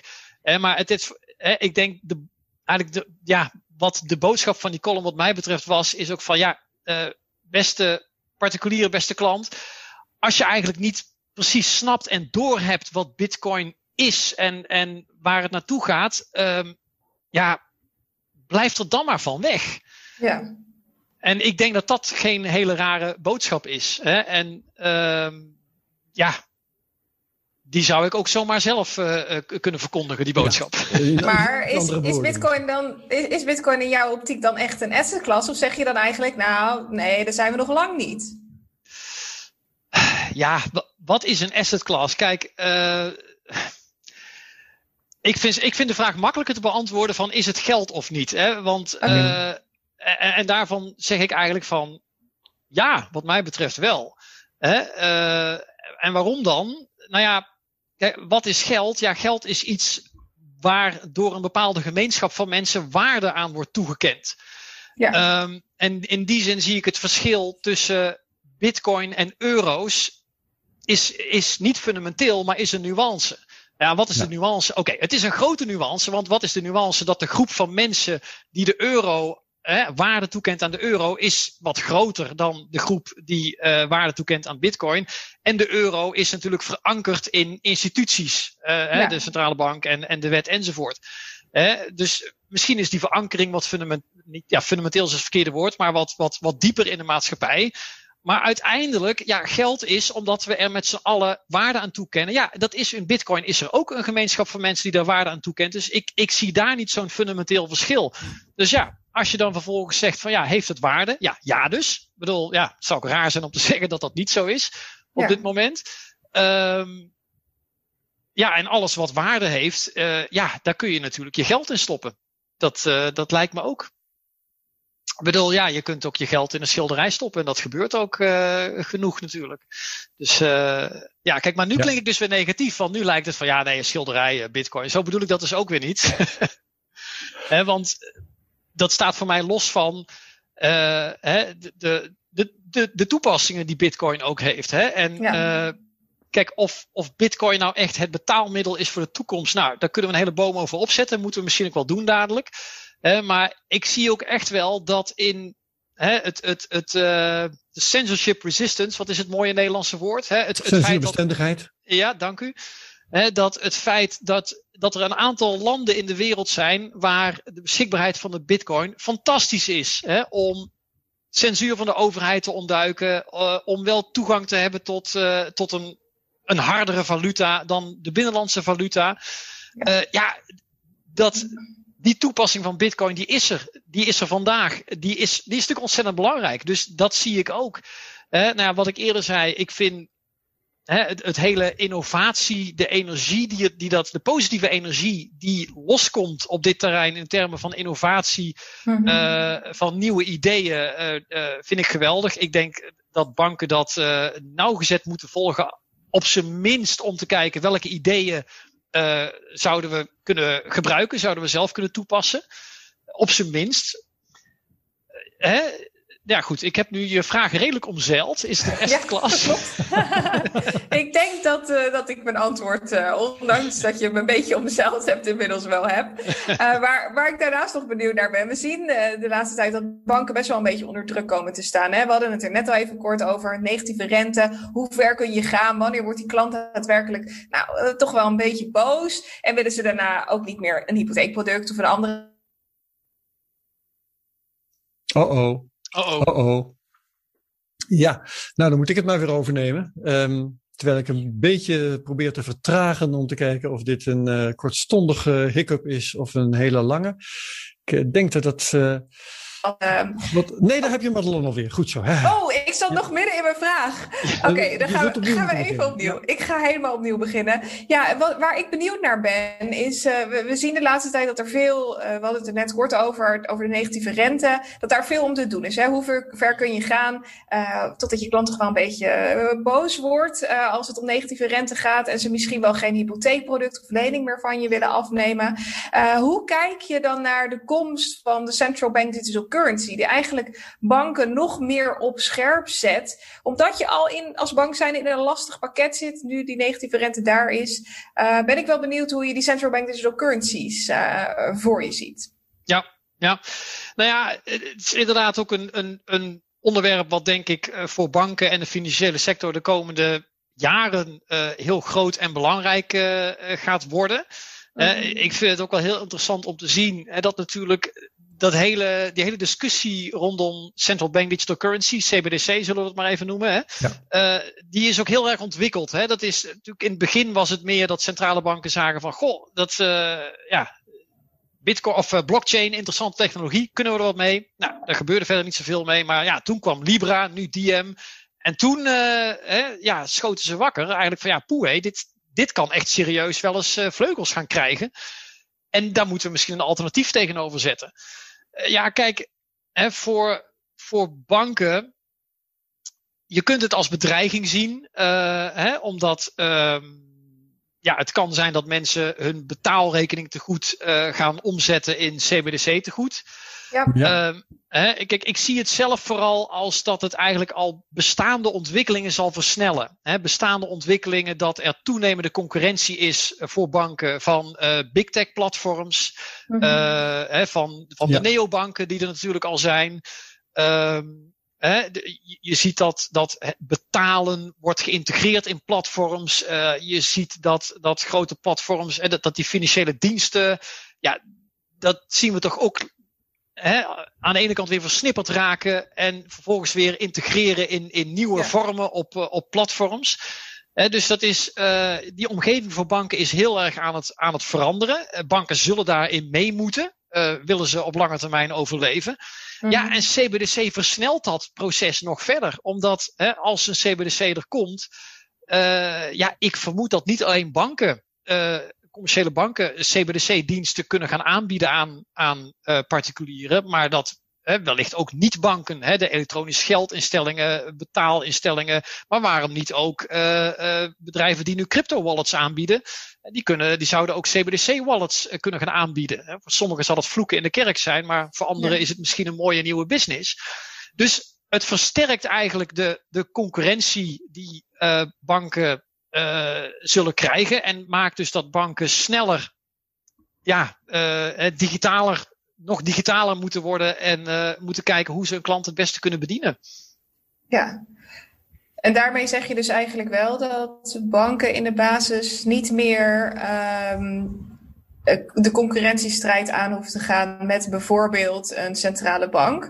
Maar dat de bank juist de rol uh, op zich zal nemen om uh, spaar- en betaalverkeer alsnog te kunnen doen, zodat dat niet rechtstreeks bij de centrale bank hoeft plaats te vinden. Begrijp ik dat goed? Ik vermoed dat de centrale bank, de ECB en de DNB in Nederland, dat als er zo'n CBDC zou komen, want het is allemaal natuurlijk nog heel vroeg in het proces, maar ik vermoed dat ze niet zelf um, al die, wat is het, uh, eh, 300 miljoen mensen in de eurozone een rekening of een wallet willen aanbieden. Omdat ze niet die ervaring hebben en niet de IT-capaciteit om, hè, laat staan een helpdesk, of nou ja, de, de, capaciteit om transacties te, te monitoren op witwassen, om klanten aan boord te krijgen en te screenen. Hè, die, die capaciteit hebben centrale banken niet. Um, dus ik vermoed dat centrale banken naar de private sector kijken en dan in eerste instantie naar banken van goh, um, kunnen we het niet doen eigenlijk net zoals we dat met munten en bankbiljetten doen. Namelijk dat wij als centrale bank het spul uitgeven en dat het dus een, een, een, verplichting is die direct bij ons, bij de centrale bank op de balans staat. Maar dat de distributie door jullie, door, door de private sector uh, gedaan wordt. Ik, ik vermoed dat we die kant op gaan. Hè, en dat je dus straks in je bankapp um, naast je commerciële bankrekening wellicht ook je CBDC-rekening uh, kunt managen. Ja, en daarmee is het argument uh, omtrent banken zijn te log en te groot. Uh, hier zie ik toevallig op Twitter het een en ander voorbij komen. ING is een dinosaurus die zich niet kan aanpassen en op termijn zal verdwijnen. Dat is iets wat jij dus uh, niet beaamt wij proberen toch niet die dinosaurus te zijn. Nee, daar doen we toch nee. heel erg ons, ons best voor. kijk, ik, ik, ik, ik vermoed. kijk, ja, het, het, is een uitdaging voor banken om die digitale omslag te maken. En ja, er zullen zeker banken zijn die daar heel veel moeite mee zullen hebben. Ja. Ehm, hè, maar ja, laat ik zeggen, we doen ons best. Ja, en een van de ontwikkelingen die ik uh, onlangs via Twitter meekreeg, is dat jullie bezig zijn met een uh, bijzonder project. En dat, is, uh, dat heeft de volgende naam, als ik het goed zeg, Bike Tour. En dat is een project die ING Bank leidt, samen met ABN AMRO, BNP Paribas, Citibank en nog een aantal andere grote banken. En dit gaat met name over het bewaren van digital currencies, digital assets zoals hier worden genoemd. En ik ben toch wel heel erg benieuwd wat hier daadwerkelijk achter zit. Gaat het dan over cryptomunten zoals Bitcoin? Uh, of andere vormen van digitale assets? Hoe moet ik dat precies uh, zien?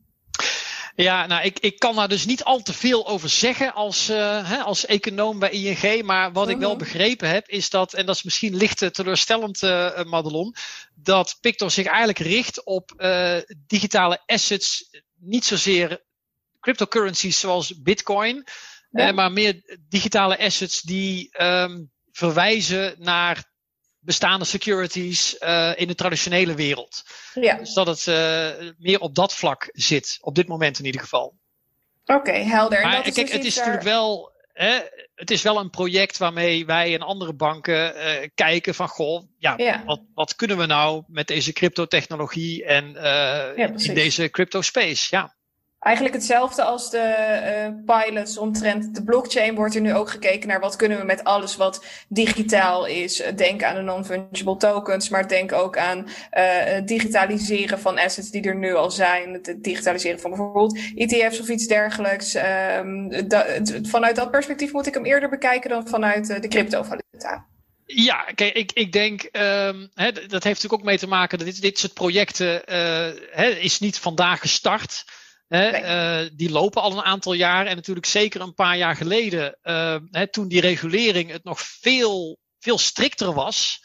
en het ook als bank veel moeilijker was om je echt in de cryptocurrency omgeving te begeven. En niet onbelangrijk, dus ook de interne beleidslijnen van een bank uh, dat eigenlijk moeilijk maakte. Want ja, die weerspiegelde ook de, de, de toezichtsomgeving zoals die toen was. Ja, dat maakte natuurlijk dat, dat projecten uh, die banken ontplooiden in die tijd, uh, ja, een beetje aan de veilige kant bleven wat dit betreft. Dus dan, ja. dan liever hè, naar digitale assets kijken, ehm, ja, die niet direct aan de aan de echte cryptocurrency kant zitten, maar die wat, net wat meer aan de traditionele kant zitten. Maar ondertussen kun je wel natuurlijk met die technologie uh, alle ervaring opdoen en mm. kun je kijken wat je ermee kan. Helder. Ja. Ben je weg, Madelon, of ben je aan het eind van je vraag? je nee, nee, nee, ik ben niet okay. weg, Herbert. Ik heb gewoon mijn camera even uit. Ik denk dat dat een stuk uh, handiger is. Ja, maar um, wilde je nog meer vragen stellen of ben je er Ja, doorheen? ik, dat, dat is eigenlijk mijn kom, vraag aan jou. Ik, ik kom een vraag van Patrick van der Meijden tegen ja, op Twitter. zag ik ook. En uh, hij geeft aan dat hij de mening van Teunis al reeds weet over bitcoin. Maar hij is eigenlijk wel benieuwd naar de mening omtrent ontwikkelingen van de traditionele financiële markten. En dan in het bijzonder bijvoorbeeld de pensioenfondsen. En Patrick vraagt zich dan ook af hoe mensen het beste kunnen sparen. En hij stuurt een uh, linkje mee, net een uh, grafiek naar Fred. Um, dat is uh, de, uh, de website als het gaat om de money supply, dus de hoeveelheid uh, geldcreatie die er plaatsgevonden heeft. En daar zie je dus vanaf 2020 echt een forse stijging in de geldcreatie. En eigenlijk stelt Patrick dan dus nu de vraag: hoe kan men het beste voor hun pensioen zorgen? Ja. Kijk, dat, dat, ja, dat is natuurlijk een hele goede vraag. In de zin van, uh, dit raakt natuurlijk heel erg aan uh, waar we het eerder over hadden. de negatieve renteomgeving en de vraag van, ja, waar haal je nu nog rendement? Ja. en en uh, ja, dat, dat is in de traditionele wereld op dit moment, de traditionele financiële wereld op dit moment natuurlijk erg moeilijk. Hè? Um, ik, en wat ik er ook een beetje in proef is, is misschien de onderliggende vrees dat we in de traditionele valuta uh, misschien wel naar, naar hoge inflatie gaan. Hè, de, ergens de komende jaren. Met het idee van, nou, er is nu zoveel geld bijgedrukt. Uh, dat moet een keer tot inflatie leiden. Ik ben daar zelf niet direct heel bevreesd om. Uh, waarom is dat? Nou ja, ten eerste omdat als inflatie zou oplopen, dat zou in eerste instantie eigenlijk een goed teken zijn. Hè, omdat dan eindelijk de economie een beetje zou opkrabbelen van het, uh, vanuit de pandemie. Hè. Dus het zou ook weer een teken zijn van, van wat groei, hè, zolang het qua inflatie allemaal een beetje binnen de perken blijft. Mm-hmm. Maar ook, en dat is eigenlijk helemaal niet zo fijn, hè, dat een, een deel van het geld wat gedrukt is, heeft wel degelijk voor inflatie gezorgd, maar niet voor consumenteninflatie zoals we die traditioneel meten. Nee, precies. Maar, ja. maar, meer voor, door inflatie op die aandelenmarkt, op de obligatiemarkt en natuurlijk ook op, op de huizenmarkt in, uh, in diverse Europese landen. Uh, en eerlijk gezegd maak ik me daar wel zorgen over, omdat uiteindelijk dat ook uh, de ongelijkheid in de maatschappij doet toenemen. Want als jij toevallig al een huis had, dan profiteer jij van die prijsstijgingen. ja, terwijl als jij huurt, ja, dan heb je pech. Hè? Ja. En als je al een, een aandelenportefeuille had uh, uh, vijf jaar geleden, dan nou, dat is ook fijn. En ja, indien niet, jammer. Hè? Dus waar ik me eigenlijk, ja, dat is dus niet helemaal de vraag van Patrick, maar het is wel eigenlijk waar ik me vooral een beetje zorgen om maak, is dat het, het, het aanhoudende, de aanhoudende negatieve renteomgeving die we hebben, en die dus wel degelijk tot inflatie in bepaalde delen van het systeem leidt, los ja. van die consumentenprijsinflatie, dat dat toch allerlei ja, maatschappelijk misschien minder gewenste effecten heeft. Ja. Uh, waar de centrale bank misschien in eerste instantie in hè, de variabelen waar zij naar kijkt, uh, ja, die ze dan niet meteen meeneemt in haar beslissingen. Ik en wou dan, oh, ga je gang, Madelon. Is goed. En om dan antwoord geven op, uh, te geven op de vraag hoe bijvoorbeeld beleggen voor pensioenfondsen nog uh, in de toekomst nog mogelijk is, of voor retail-investeerders. Uh, wat zou jij daarover zeggen, of is daar niet een eenduidig antwoord op te geven? Ja, dat vind ik heel moeilijk om daar een eenduidig antwoord op te geven. Kijk, uh, hè, een heel flauw antwoord is, kijk, hè, dat, dat macro-economisch gezien uh, er eigenlijk een, een overschot aan besparingen is. Hè, de, er wordt te veel geld opzij gelegd. Er wordt te weinig besteed en dan ook te weinig geïnvesteerd, zeker nu in, in coronatijd. Dus ja, ja, dan krijg je gewoon een situatie waarin die rente daalt en er dus geen rendement meer te behalen is. Ja, mhm. goed, dat is niet een, een antwoord waar een pensioenfonds of uh, iemand, uh, een zelfstandige die voor zijn eigen pensioen probeert te sparen, heel veel aan heeft. Dat, dat, dat begrijp ik ook. Maar ja, het geeft wel aan, het, het, is, het is heel moeilijk om te, om te sparen of om rendement te krijgen op je besparingen op dit moment. Tegelijkertijd moet ik wel zeggen, de inflatie is ook laag. Dus dat betekent dat je reële rente, hè, dus de nominale rente minus de inflatie, wat, wat eigenlijk de beste vorm uh, is om je rendement te meten. Is iets minder negatief dan je Is wat minder negatief. ja, hè, maar ook daar worden we niet heel blij van. Hè, maar ja. ja, de uitkomst is wel, ja, ik, ik begrijp dat mensen dan gaan zoeken naar, uh, naar andere vormen ja, van. Dat is het uh, precies. En uh, dit is misschien het moment om aan te kondigen, want we moeten langzamerhand ook wel naar een, naar een einde toe. Um, dat we volgende week Bart Mol hier hebben, die um, ja. pas een hele lange draad had op Twitter, een lange en interessante draad over hoe en waarom hij spaart in bitcoin. Omdat alle mogelijkheden om rendement te halen in feite afgestreept kunnen worden. Ja. En het enige wat nog overblijft als je wilt, sparen voor een huis, hè, dan moet je dus ervoor zorgen dat je spaargeld in elk geval minstens zo snel groeit als de prijs van een huis groeit op dit moment. En dan blijft er eigenlijk maar één ding over en dat is bitcoin. En uh, in die behoefte voorzien de banken dus niet op dit moment. Dat klopt.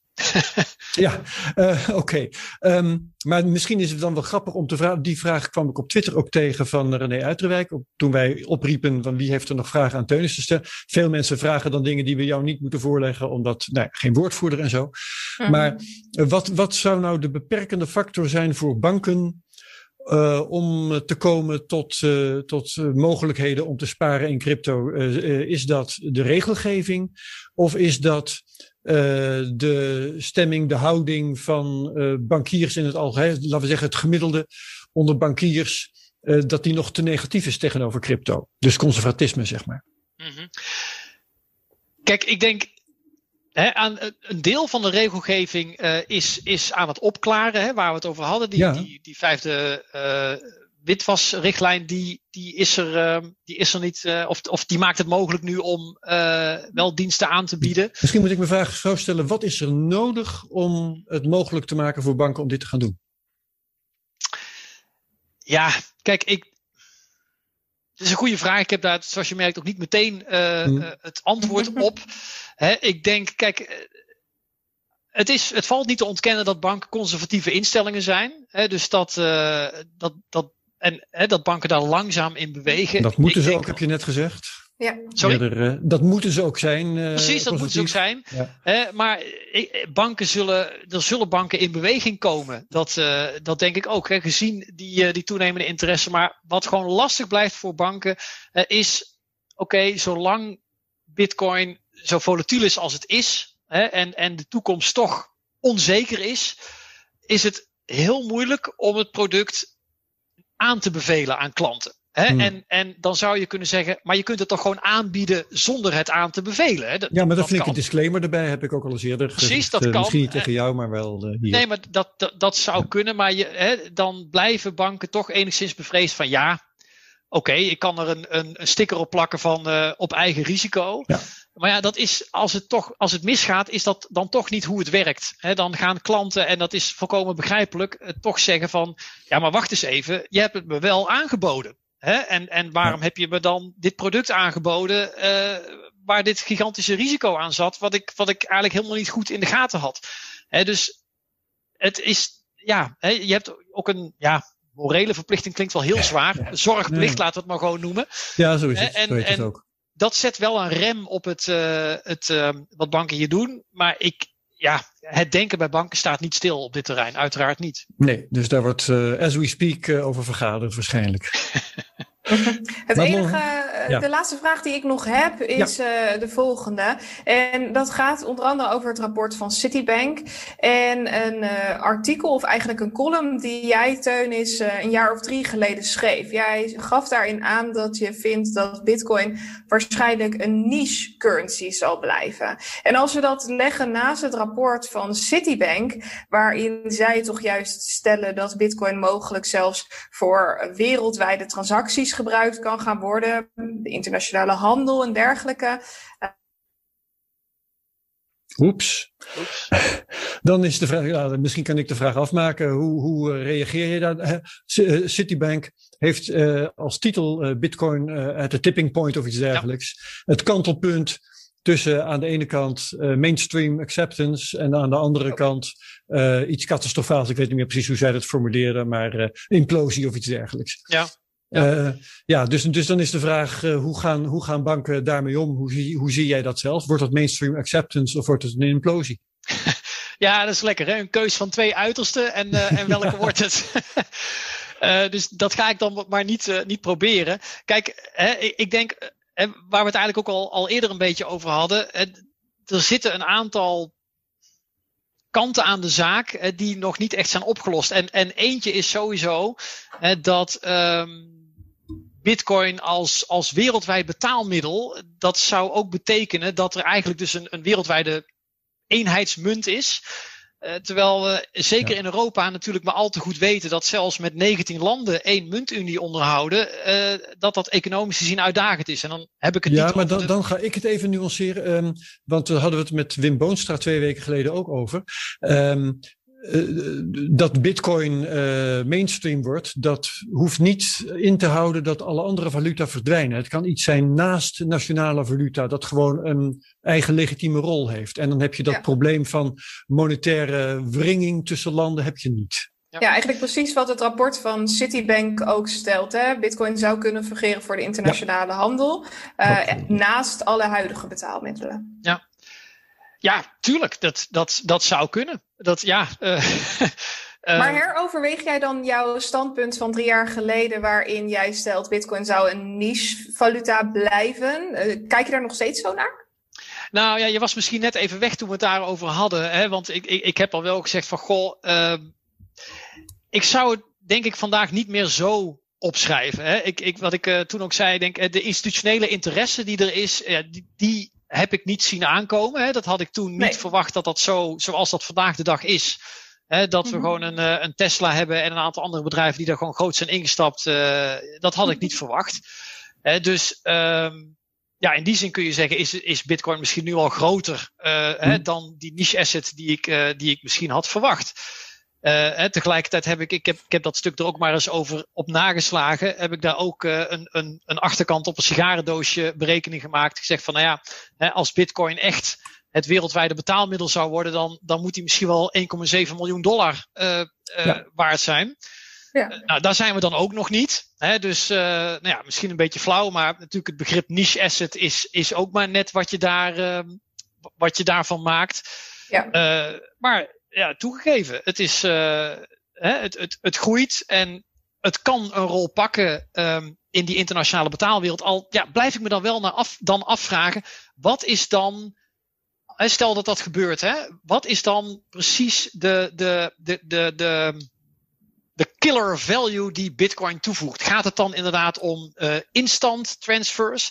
En want hè, als je zegt dat van. Goh, Afhankelijkheid is, van de Verenigde ja. Staten bijvoorbeeld. Ja, nee, kijk, dat, dat is er bijvoorbeeld één. Uh, hè, maar ja, kijk, dan gaat Bitcoin eens concurreren inderdaad met uh, hè, nou, ook central bank digital currencies. Hè, wel, uh, nou, ja. China is dus bezig met zijn eigen project en heeft wellicht internationale aspiraties. Nou, we hadden het in het begin over een aantal centrale banken die daar ook samen al naar gaan kijken. Dus het kan, hè, maar ik, tegelijkertijd denk ik, Bitcoin is dan niet de enige mogelijkheid om dat internationale betalingsverkeer te verbeteren en, uh, uh, en te verwerken. Nee, want er zijn verschillende initiatieven, ook, ook op basis van Stellar bijvoorbeeld, of ja. uh, aarzel om te zeggen, maar Ripple ook wel. Um, dus technieken zijn er volop daarvoor. Ja, ja, kijk maar wat Bitcoin natuurlijk mee heeft, is natuurlijk, zijn de netwerkeffecten. Hè? Kijk, Bitcoin ja. is er, het wordt veel ja. gebruikt. Kijk, en ik, ik probeer ook al, al heel lang probeer ik van WhatsApp af te komen en iedereen over te halen om op, op, op Signal te stappen. Ja. Maar ja, dat, uh, dat valt nog niet mee. Hè? En, en, dat is natuurlijk wel iets wat, wat Bitcoin uh, mee heeft. Hè? Het heeft dat grote netwerk. En zeker nou ja, wat we toch een beetje allemaal verwachten als de komende tijd de institutionele interesse alleen maar toeneemt. En dus eigenlijk de rol van Bitcoin ja, verder verankerd raakt eigenlijk in de, in de financiële wereld. Ja, dan wordt het natuurlijk moeilijker voor alternatieven. Uh, om, om ook uh, te groeien. De enige echte rem die daarop zou kunnen staan, zijn natuurlijk uiteindelijk overheden en centrale banken die op een gegeven moment zeggen, maar ja, maar dit willen we niet, dat tolereren we niet. Ik, uh, ik vind wat dat betreft ook interessant de, de mening die de ECB een paar weken geleden heeft gegeven over het Europese market in crypto assets voorstel. En waarin de, de ECB ook heeft gezegd van nou, we vinden alles wel goed en wel. Hè, maar als het gaat over stablecoins, over uh, crypto assets, dan willen wij eigenlijk een veto hebben over of zo'n ding in Europa mag functioneren. Hè? Dus de centrale bank, de ECB, is zich wel terdege bewust dat cryptocurrencies en, en de Libra en de DM's van deze wereld potentieel een rol kunnen pakken. Ehm, en daarmee gelden uit het traditionele stelsel kunnen wegtrekken, wat de financiële stabiliteit zou kunnen bedreigen. Dus de ECB zegt wel van nou, wij willen daar wel eventueel voor kunnen gaan liggen als dat uh, nodig is. Ja. ja.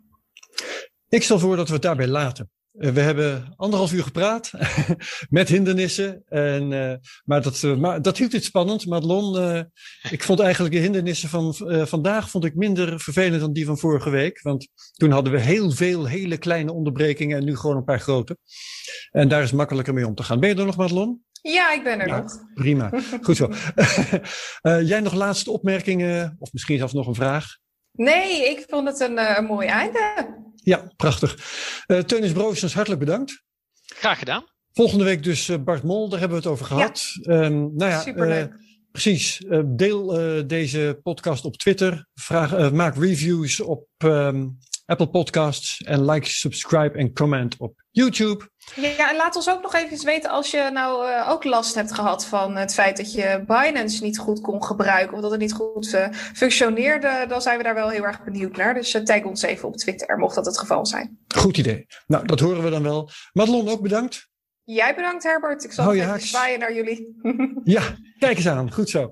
Nou, um, en alle luisteraars en kijkers, tot horen en tot ziens volgende week bij de volgende CryptoCast. Yes. Dag allemaal. Dag. Top. Heel erg bedankt. Madelon, okay. tot de volgende keer. We spreken Joe. Okay. Doei doei. Hoi. Dag. Deze podcast wordt mede mogelijk gemaakt door Amdax. Het handelshuis voor de serieuze cryptobelegger.